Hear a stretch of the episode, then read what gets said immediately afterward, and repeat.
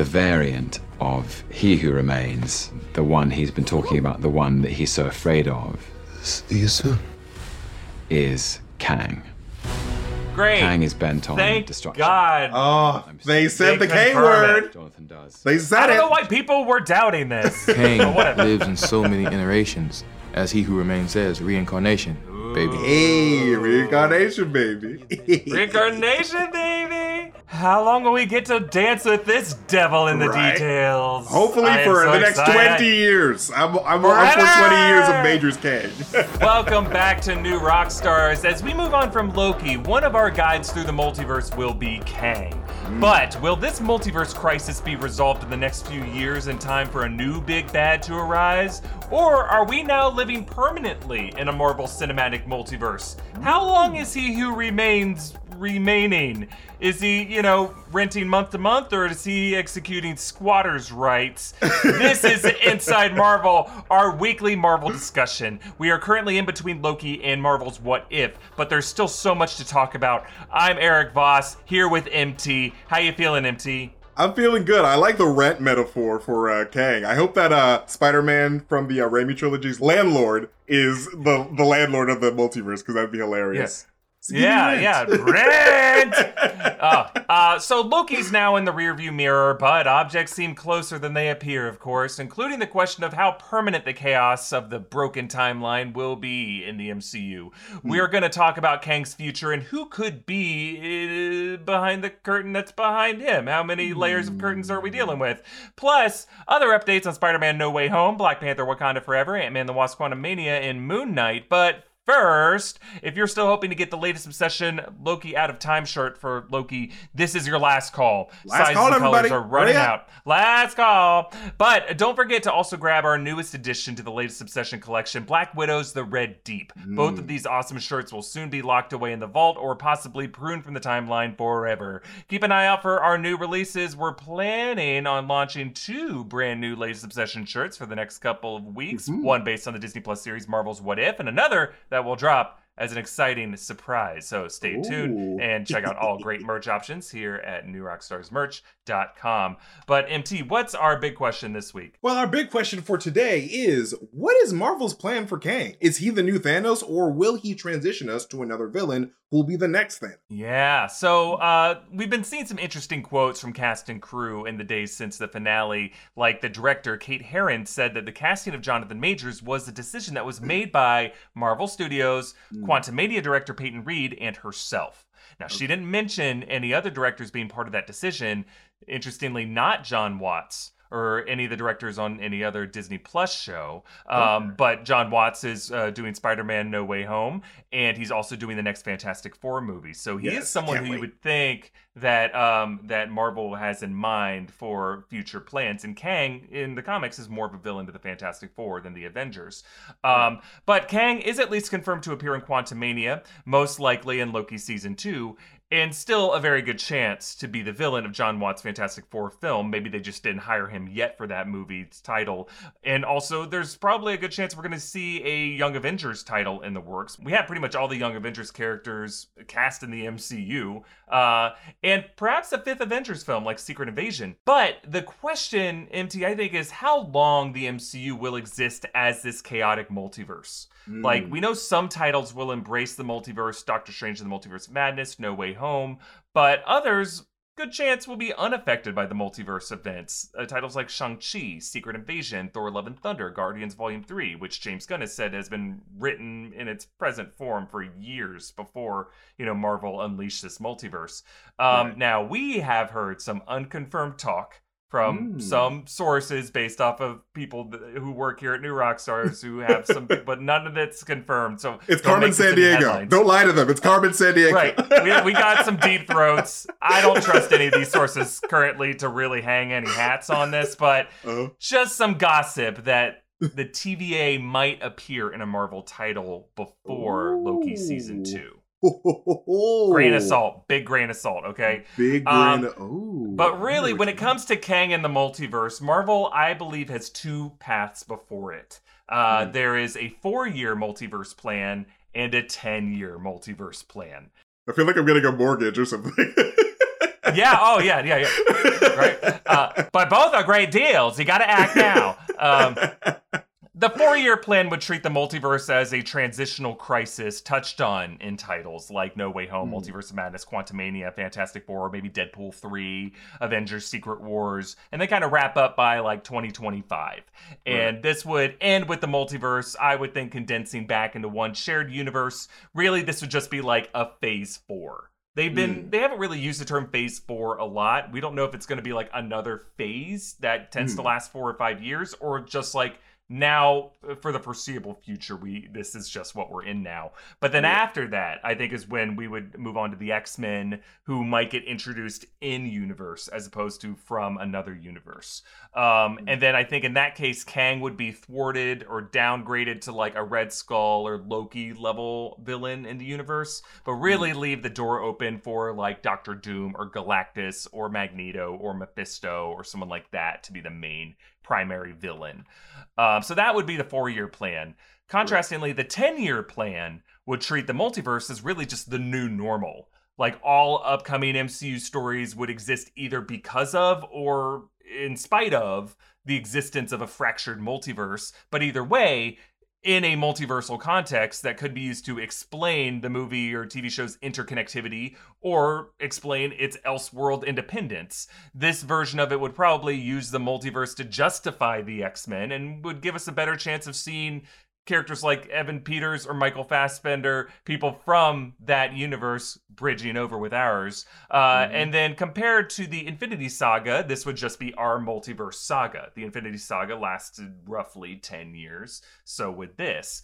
And in this version of it, Kang might not be the only villain, but he would be the most fearsome threat for all of this period because he can just show up in so many different forms. Yeah. It just depends on, I don't know if Marvel's made up its mind yet. I think they're probably weighing both of these versions. I think they're probably playing a wait and see game currently because, as James Gunn said this week, we'll talk about this later in the episode, the superhero genre might not be something that lasts forever. And you got to imagine Marvel Studios is probably going to want to go for broke and adapt a lot of these popular things while they are still popular in pop culture.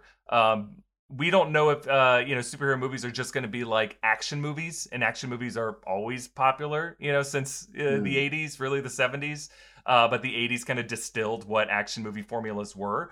Or audiences will just look at it as like sci-fi or just escapist fantasy. Or if it's going to be something like the Western. And the Western really did peak at some point and kind of went out of style. And not to say that the Western movie genre is gone and done with. Obviously, we have movies like the Coen brothers make perfectly great Westerns. Unforgiven in the 90s was kind of a deconstruction Western. We got that dope black cowboy movie coming out on Netflix that I'm totally forgetting the name of, but it looks amazing. But Western movies all kind of have to be, they're all deconstructions rather than just like, back in the 50s and 60s, like Westerns were all over the place and you could just pump out a formulaic Western and audiences would see it. That's not really the case anymore. But MT, I want to ask you, which of these two paths, the 4-year plan or the 10-year plan, do you think Marvel Studios might be leaning towards? And which plan do you want to be the case? I think that it might be more of a 10-year plan type of scenario. Because I feel like, this is Marvel's way of, like you said, integrating the X-Men and sort of making the Sony and Fox universes and the Marvel Studio universes into one shared universe and having the general public understand the difference in like how everything's been since, 2000 or whenever the first X-Men movie came out. Because to this point, it's been very confusing for the general audience. It's like, wait, why isn't Professor X with, the Avengers? Like, what's going on? Like, why isn't Wolverine here? And so this, with Loki season 1, we're getting the introduction of the multiverse and we're getting the public understanding there. And I think this is just very much the beginning of, greater tales being told with the multiverse being the offshoot. So like with Kang is very much the beginning phases of a bigger multiversal story. So we're going to get Kang, but then I think that we're going to transition into a Secret Wars, into maybe like, the power of the Beyonders that, Doom wields when he becomes God Doom in the Secret Wars story from 2015. So, you know, I think that Kang is just, you know, he's definitely going to be the Ant-Man villain. We're definitely going to see that play out.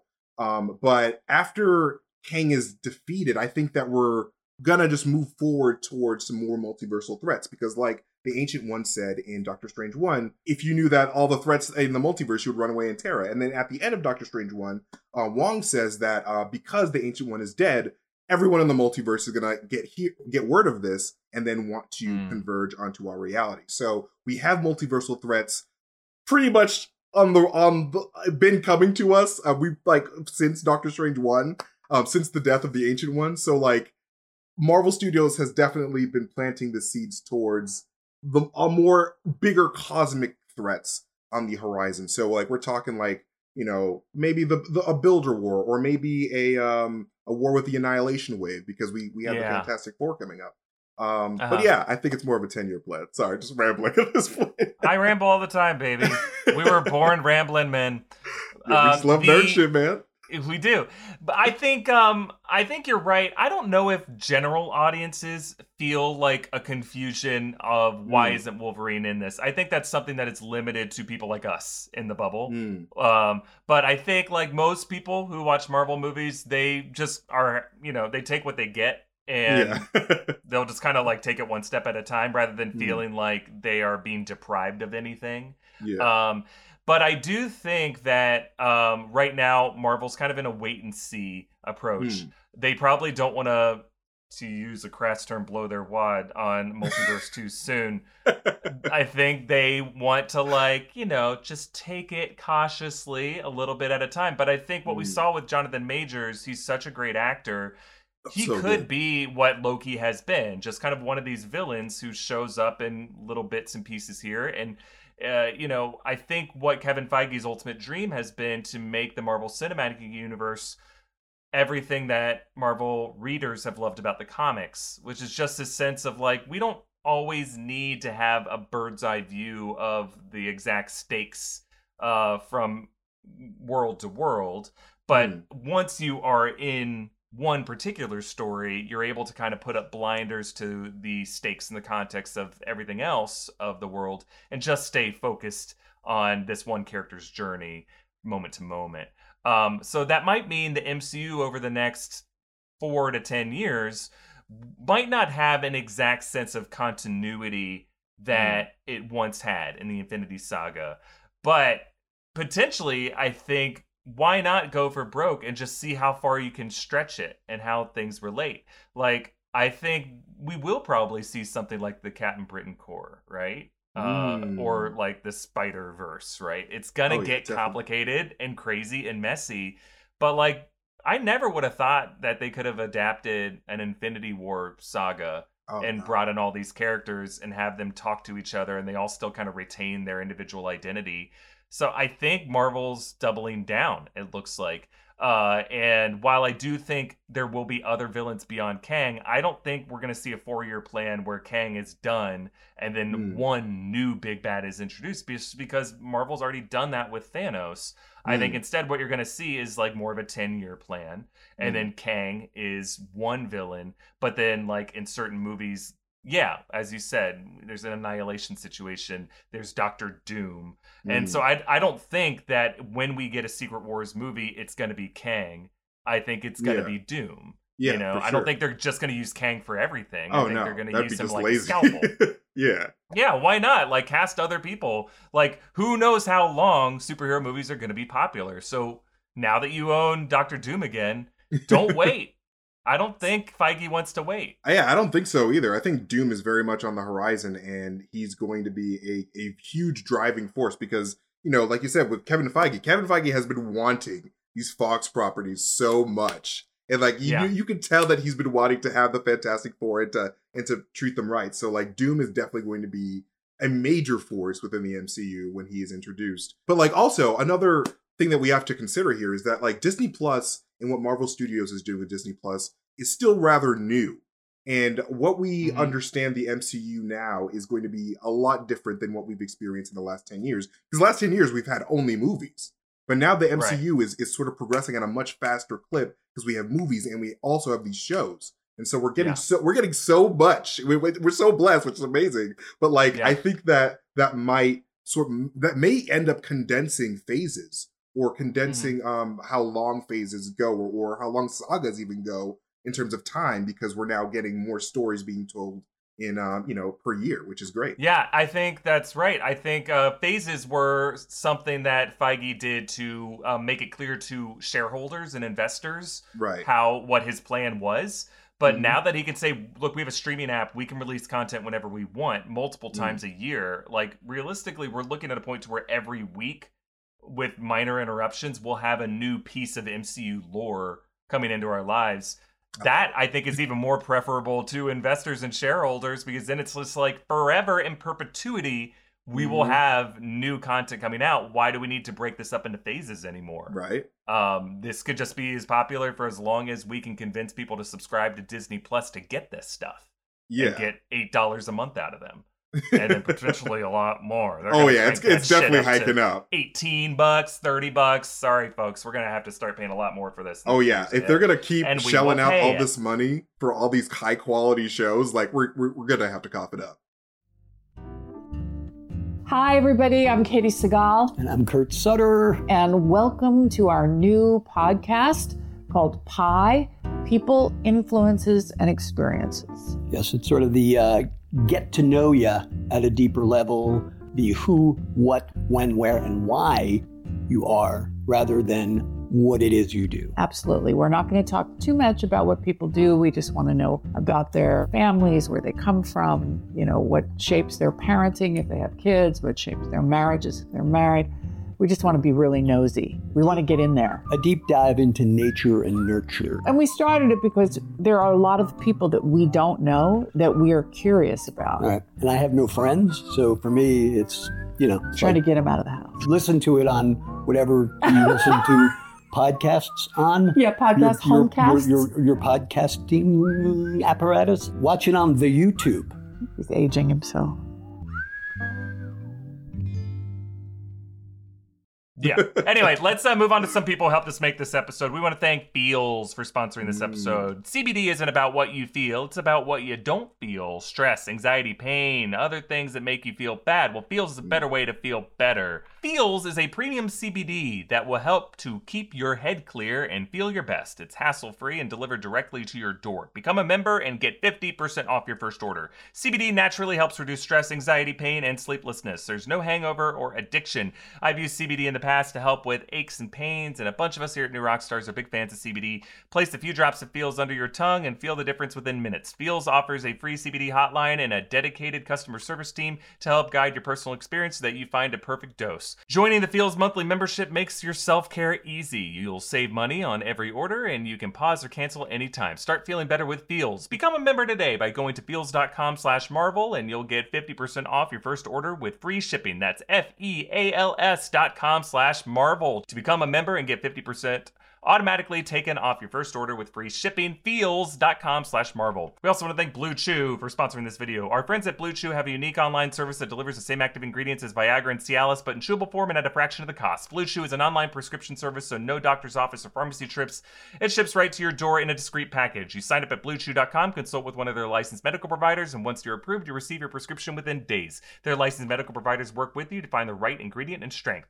And Blue Chew is chewable, just like it says in the name, which is great news for folks that don't like swallowing pills. So if you could benefit from extra confidence when it's time to perform, visit BlueChew.com for more details and important safety information. And we've got a special deal for our audience. Try Blue Chew free when you use the promo code of Inside Marvel at checkout. Just pay the $5 in shipping. That's BlueChew.com, promo code Inside Marvel to receive your first month free. And we thank Blue Chew for sponsoring the show. And thanks to BetterHelp for sponsoring this show. We've all experienced times when something was interfering with our happiness or preventing us from achieving our goals. Well, BetterHelp is here to help. They assess your needs and match you with your own licensed professional therapist who you can start communicating with in under 48 hours. It is not a crisis line. It's not self-help. It is professional counseling done securely online. They have a broad range of expertise available for clients worldwide. Log into your account anytime and schedule weekly video or phone sessions. It's more affordable than traditional offline counseling, and financial aid is available. BetterHelp wants you to start living a happier life today. Check out the reviews section of their website for testimonials from folks who have gotten something from their service. Visit BetterHelp.com/Marvel help.com/Marvel. That's better, HELP, and join the over 1 million people who have taken charge of their mental health with the help of an experienced professional. And here's a special offer for the Inside Marvel audience. Get 10% off your first month at betterhelp.com/Marvel. All right, MT, shifting gears here. Why do we still not have a Spider-Man No Way Home trailer, and when do you think we will get it? Well, I think the answer is simple, Eric. I think Sony just wants us to suffer. I think that's just what's going on here. No, I think, honestly, I think there's some, it's like sort of half true there, because like, they don't have to release the Spider-Man No Way Home trailer so soon because we all want it so badly. Like, if you go to twitter.com, it is all anyone is talking about in the nerds corner of Twitter. And like, you know, we're sort of doing free marketing for them in a way. So it's just like, hey, everyone's thinking about No Way Home. Everyone's waiting for it. So they're sort of just like, hold, and then they're going to release it. So we're going to get it very soon because obviously No Way Home is coming out, you know, pretty freaking soon. But God, I don't know exactly when. What do you think? Why do you think that we haven't seen one yet? Because no one said that we would. I think, right? Like, no one from Sony promised us that we would get a trailer. I'm like, I feel bad because obviously I want to see it. But I think, yeah, you're right. I think Sony recognizes that there's a whole industry of people like us and other channels like us and other scoopers who make these promises and use that to, you know, get traffic to their channels and their websites. And then they're making this up based on nothing. They're saying, I have a source that says the trailer will come out tomorrow. And then inevitably it's wrong. I mean, this movie's not coming out until December. We are at the end of July right now. Like, I could totally see this trailer not dropping until September or October. Like, if you think this time last year, for all the big stuff that Marvel was announcing for the fourth quarter, like, we didn't see a Mandalorian or a WandaVision trailer until October, right? You know, we kept saying, it's going to come next week. These things are going to happen by the end of the year. It has to come next week. And then not till October did we get anything. So, yeah, unfortunately, we may have to wait a bit longer. I know. I want to know more about this movie, too. But, yeah, Sony's marketing is weird. So just to, like, remind you guys, the people who cut trailers for Sony... every time, whether it's Venom Let There Be Carnage or this Ghostbusters Afterlife trailer, their marketing department is just a bit weird. They often seem to be out of sync with their own directors and their own writers and their own team that makes these movies. And often the tone of their trailers and the timing of their releases is just odd. And it doesn't have this wonderful synergy that the Walt Disney Corporation seems to have with like cutting these trailers that like seem to read their fans' minds and know exactly what we want.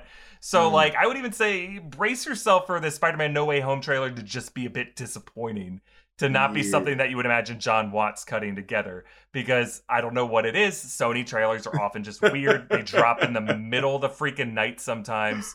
And it's not always like going to be synced with a big Disney release or an ABC production broadcast on TV, because Disney and Sony are different studios. And with these like co-produced movies of these Spider-Man movies, Disney doesn't have any say really on how it's marketed. That's all Sony.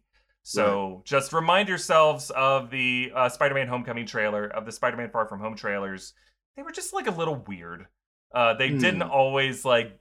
I don't want to get too much into it. I think I just remember seeing the Spider-Man Homecoming trailer and being like, really? They're using that song? Like, all right, I'll go watch this movie, but it looks kind of dumb. And then the movies came out and they were great because John Watts is a great director. But yeah, I'm not going to try to read Sony marketing's mind on how they're going to release this trailer.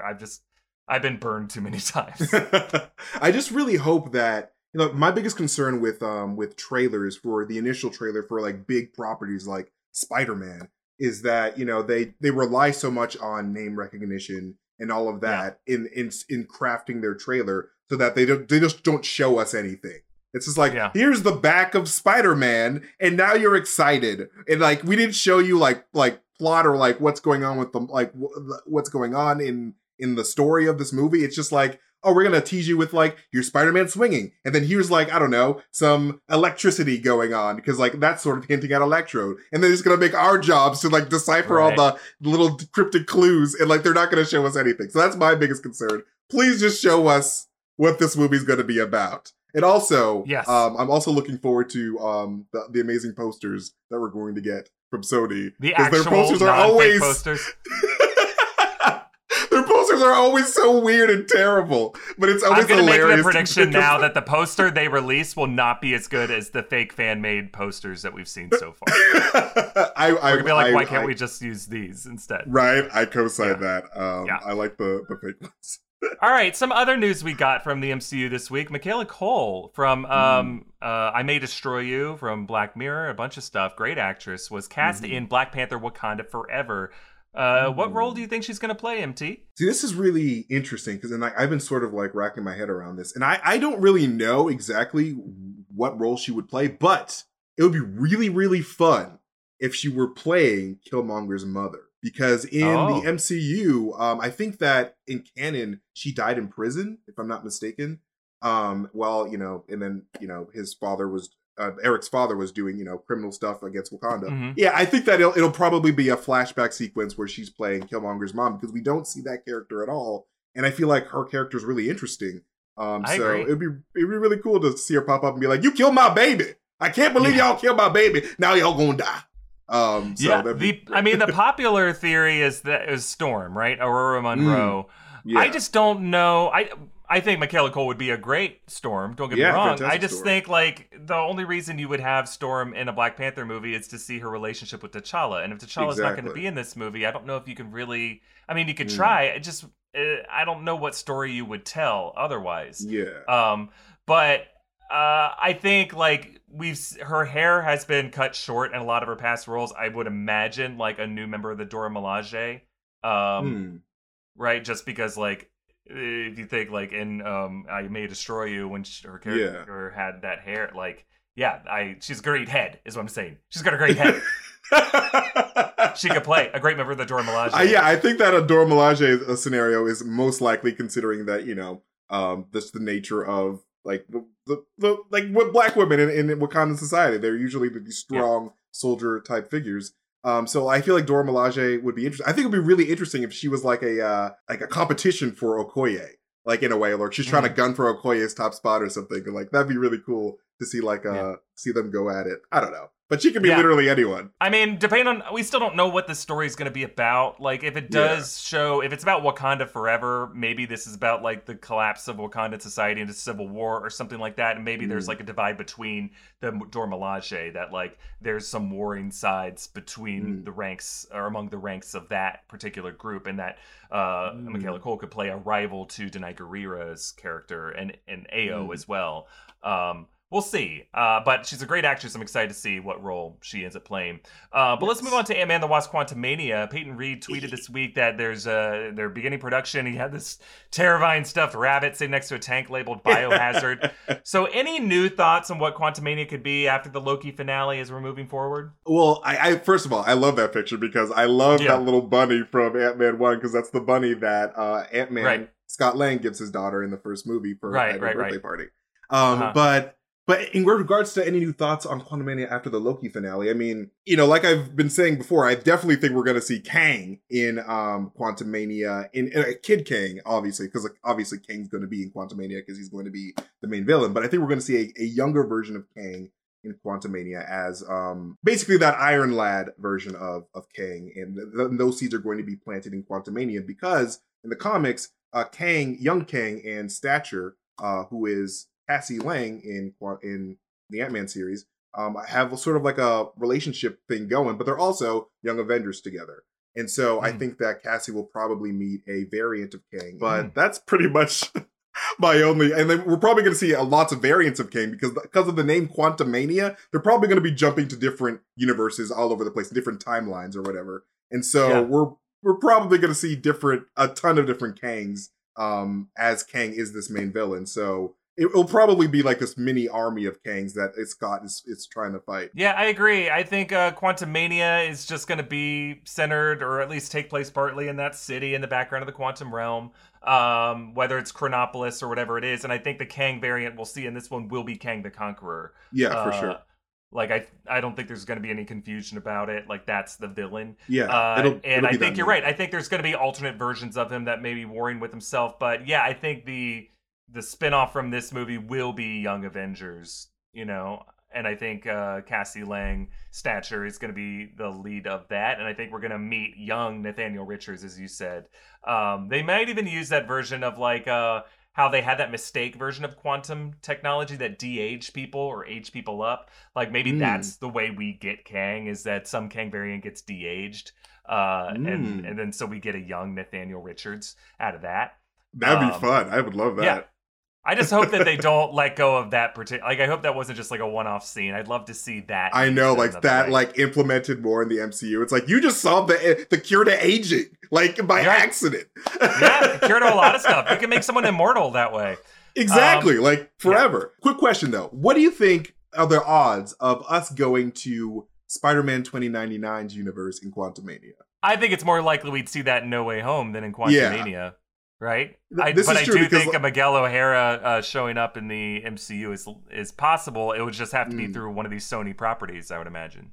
Because, like, we do know that Sony and Marvel have this new deal going on, and, like, we don't exactly know what the deal entails. So it'd be really interesting if more Spider-Man stuff got implemented in like solo Marvel projects more. I mean, I love it. I love it. It's just Sony's still pretty protective of it. Like, it seems like anytime they share the Spider-Man name, it's just Peter Parker for now.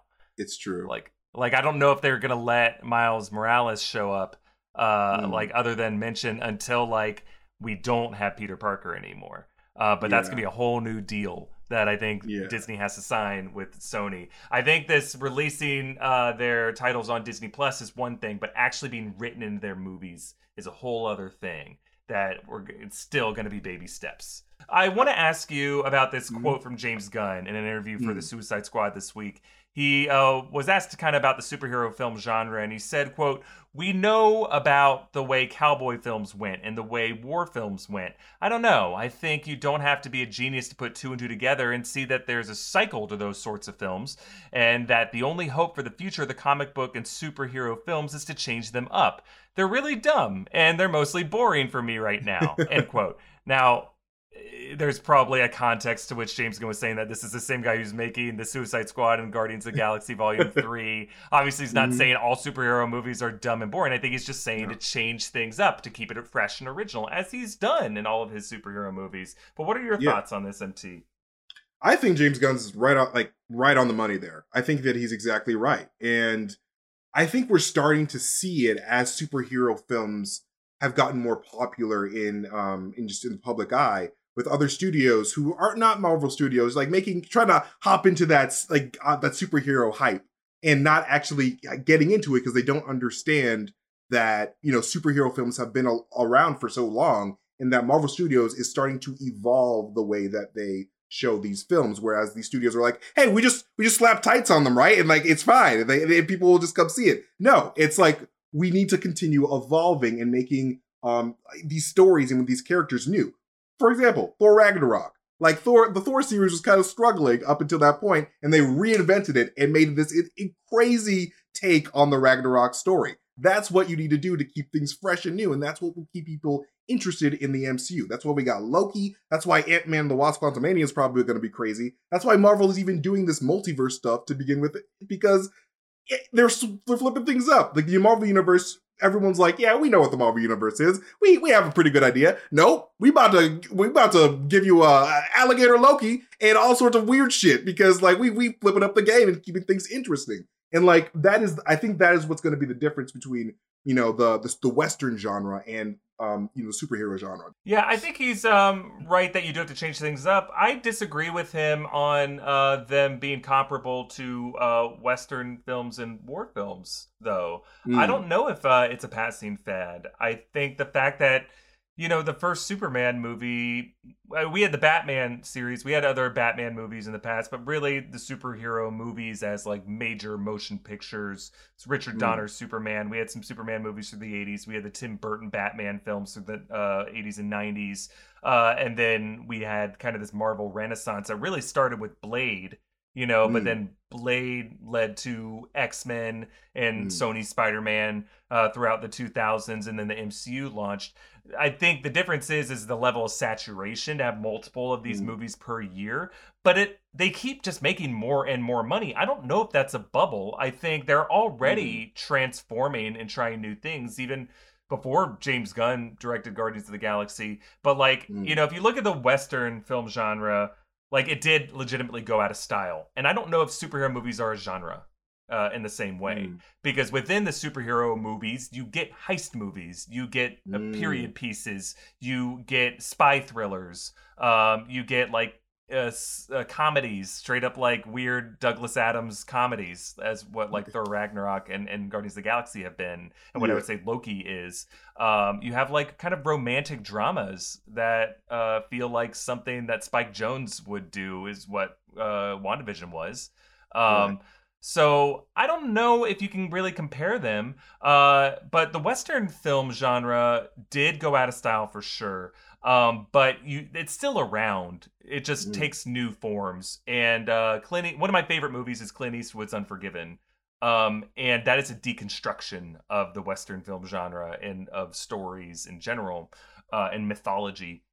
And the superhero movies already kind of went through that. James Mangold's Logan was almost beat for beat Unforgiven. I highly recommend, if you have like a double feature night, watch Unforgiven and then watch Logan, or watch one of the two back to back. You'll see the parallels, and you'll love both movies even more than you thought. So yeah, I think and then things like The Dark Knight, that was a deconstruction of the Batman mythology 6 years before Guardians of the Galaxy was.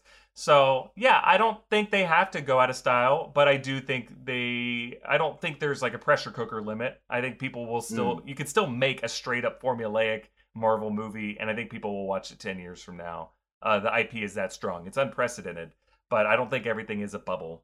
This is true. And I think that with the fact that we have a cinematic universe and we have this narrative that is being told over such a long period of time with no end in sight, I think that intrigue there is what's going to keep superhero films alive. We'll leave it there for this episode of Inside Marvel, but MT and I are going to be back next Wednesday with our preview from Marvel's What If on Disney Plus. Why this anthology series will actually be essential viewing to prepare for titles like Multiverse of Madness. So stay tuned for that. Don't forget to check out our many great merch options at NewRockstarsMerch.com. Follow MT at Mastertainment. Follow me at EA Voss. Follow New Rockstars. Subscribe to Inside Marvel wherever you get your podcasts. Thank you for joining us, and we'll see you next time. Bye-bye.